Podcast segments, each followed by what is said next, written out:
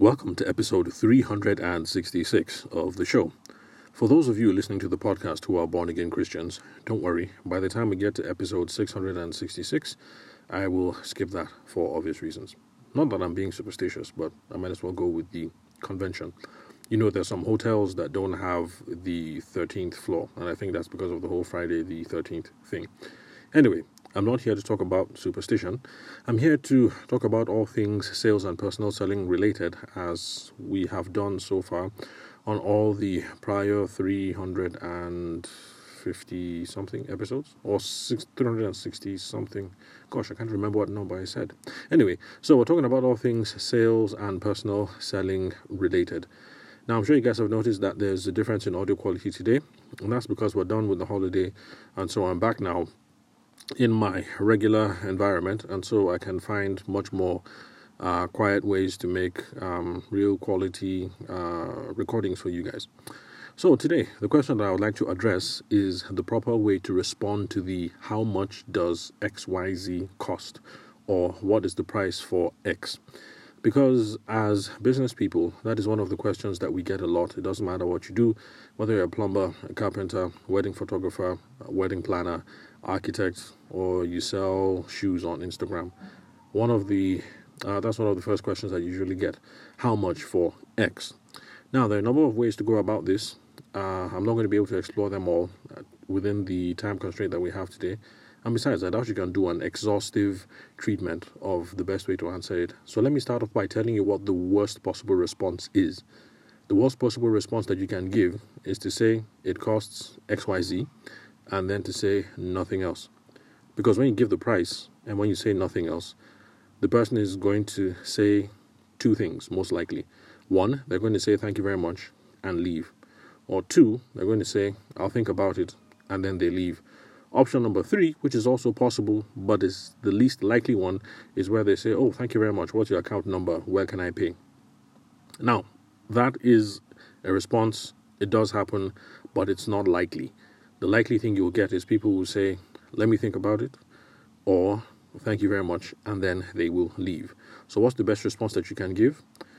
In order to examine one of the possible best responses, I'd like to give you a scenario that happened to me personally this morning. So, like I mentioned, we're back from the trip, and I'm a bit of a lazy boy. So, while we were out um, with my brother's family, I just stayed in the house pretty much. I just chilled. I was trying to catch up on um, what's it called? Disney Plus.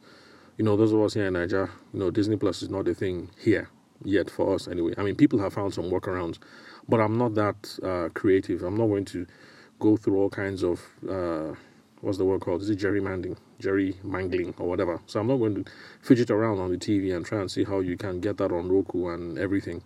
So over there, Disney Plus, and I came up with a really brilliant idea. At the time, I thought it was brilliant, but now looking back, I think it was really stupid.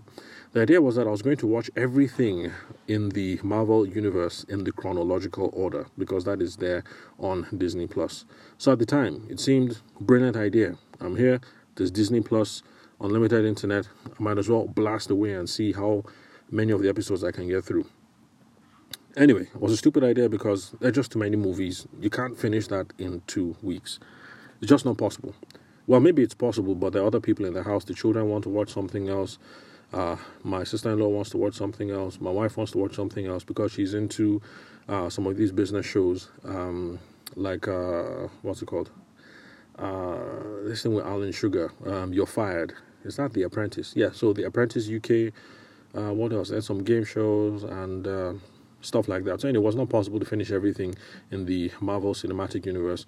So if you're one of those folks and you think you have two weeks and you want to blast it out, I'm telling you, it can't be done. It's not possible. Uh, give it up. You're better off just looking for the fourth generation of Marvel stuff and then watch the um, latest and the greatest. Anyway, I just went off on a tangent. So, um, where was I? Okay, yeah, so I'm a lazy boy, so I didn't cut my hair there.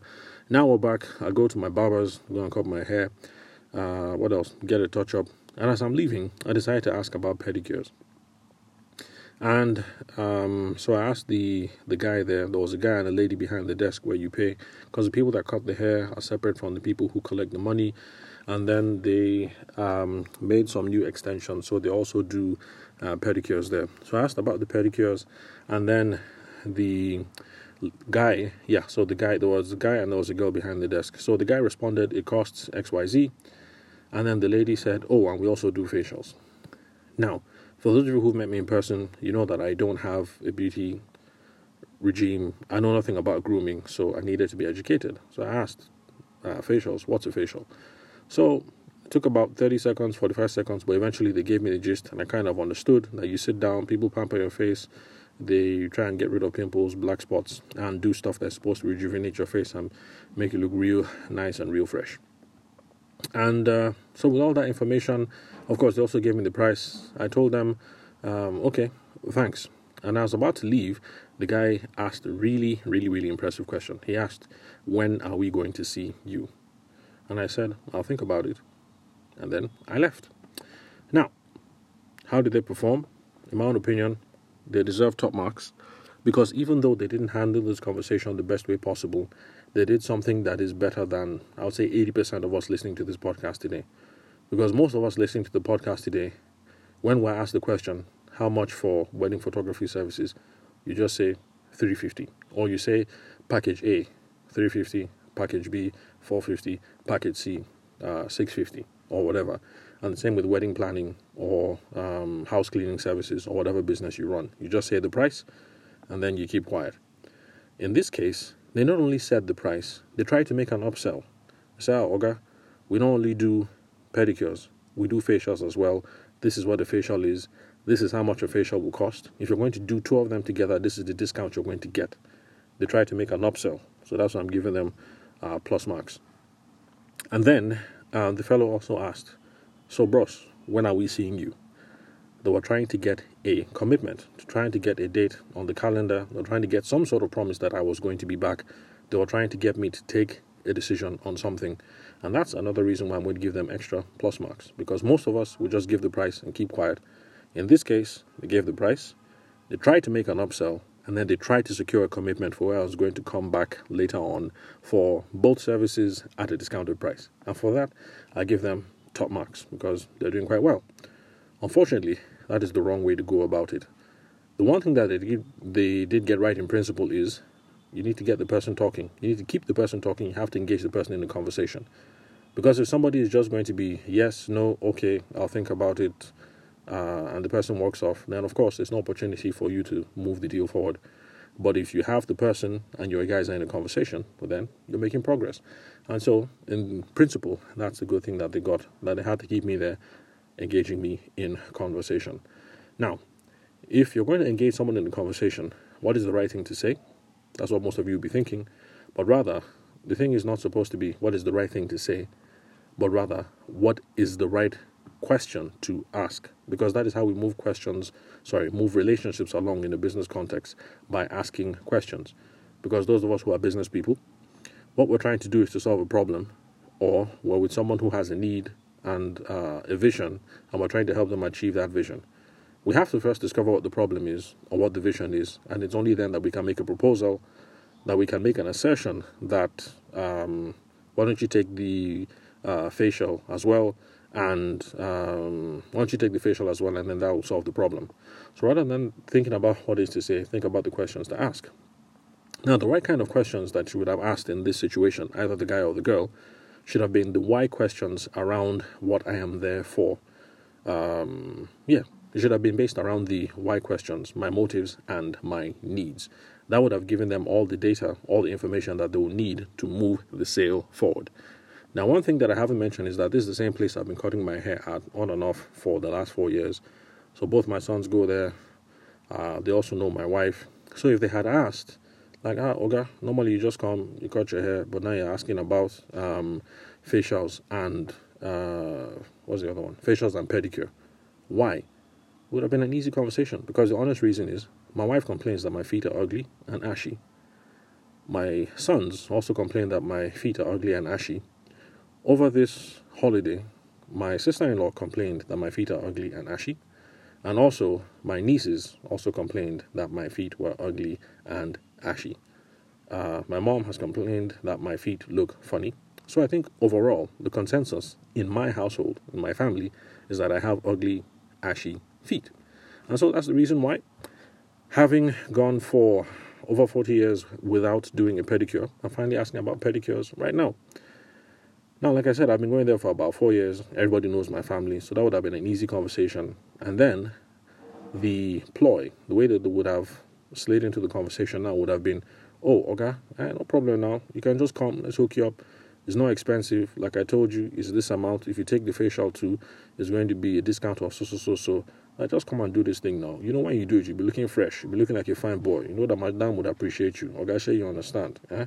So let's just do this thing now. In fact, it will only take like 30 minutes for us to just do this thing. We'll do this thing sharply. Okay, well, you're busy now. And you can come back tomorrow now. Let's sort you out after you drop the children at school. You know, that sort of thing. So that would have been the ploy that they would have used to now carry the conversation forward because they have gotten some extra information about what my motives are and what my needs are. And it's when you get this extra data that you can make an effective sales presentation. If someone comes to ask for um, a pedicure, it is not an effective presentation to now um, start talking about facials and then try to offer a discount. It's a really good move because most people will not do that. So if you do that, you're going to make more profit than your neighbor, that's for sure. But it's not the best thing to do. The best thing to do is to figure out the motive. When the person gives you the motive and the reason, you cannot make that a part of your presentation. And in this case, part of the present, you would now be able to uh, say like, "Oh, Oga, oh, so it's your babe that is complaining." Or is uh, madam that is complaining and no Allah, no problem we'll sort you out now. And it's only 2k if you do this we do a discount we'll do everything we'll make you look fresh make you look like a fine boy. You know just just 35 4k you know whatever how much it would have cost. And that would have been your pitch pretty much. So sorry your pitch that would have been your pitch pretty much. I almost said pitch i almost said pitch and presentation in the same word. Yeah i should i should trademark that pitch. A pitch and a presentation. So that would have been uh, the presentation, that would have been the angle that they would have uh, moved the sale um, along. So, in summary, if someone asks you how much for XYZ, the worst possible answer to give is it costs 123 naira and then keep quiet. If you give the figure, you want to engage them in conversation, you need to gain some feedback and you need to get some extra data, and that's what's going to help you to move the conversation along the questions that you're going to ask to get the conversation going are going to be why questions, questions around need, and questions around motives, because it's only when you uncover the motive that you can make an effective presentation. Because if a guy has been coming into your store for four years and he just does haircuts, but then he's asking you for pedicures, you know, something is up. And you best find out what's up so you know how to make an effective presentation. So that's it pretty much. Um, there's still going to be future episodes about how to answer the whole um, what do I say when people ask me how much is XYZ or what is the price for this or what is the cost for that. We'll do future episodes. But for now, just take it that the worst possible answer you can give is to say the price and then say nothing. If you say the price, need to ask more questions because you're looking for more data, you're looking for motives, you're looking for information that you can use to carry on the conversation forward, and that gives you the chance to close the sale. So, thank you very much for listening to today's recording. I'm your host, Abuja based sales consultant Tavishima Ayede. Thanks for your time and attention. I'll catch you guys at the next recording. And uh, from what I hear, I think Salah is going to be upon us soon. So if we've been coming off of the Easter fest, it looks like in another week and a half we should be having some more Salah festivities. So uh, yeah, so happy holidays to uh, those of us here in Nigeria. So it's a back-to-back um, holidays. So much flexing, much enjoyment. So I'll catch you guys at the next recording.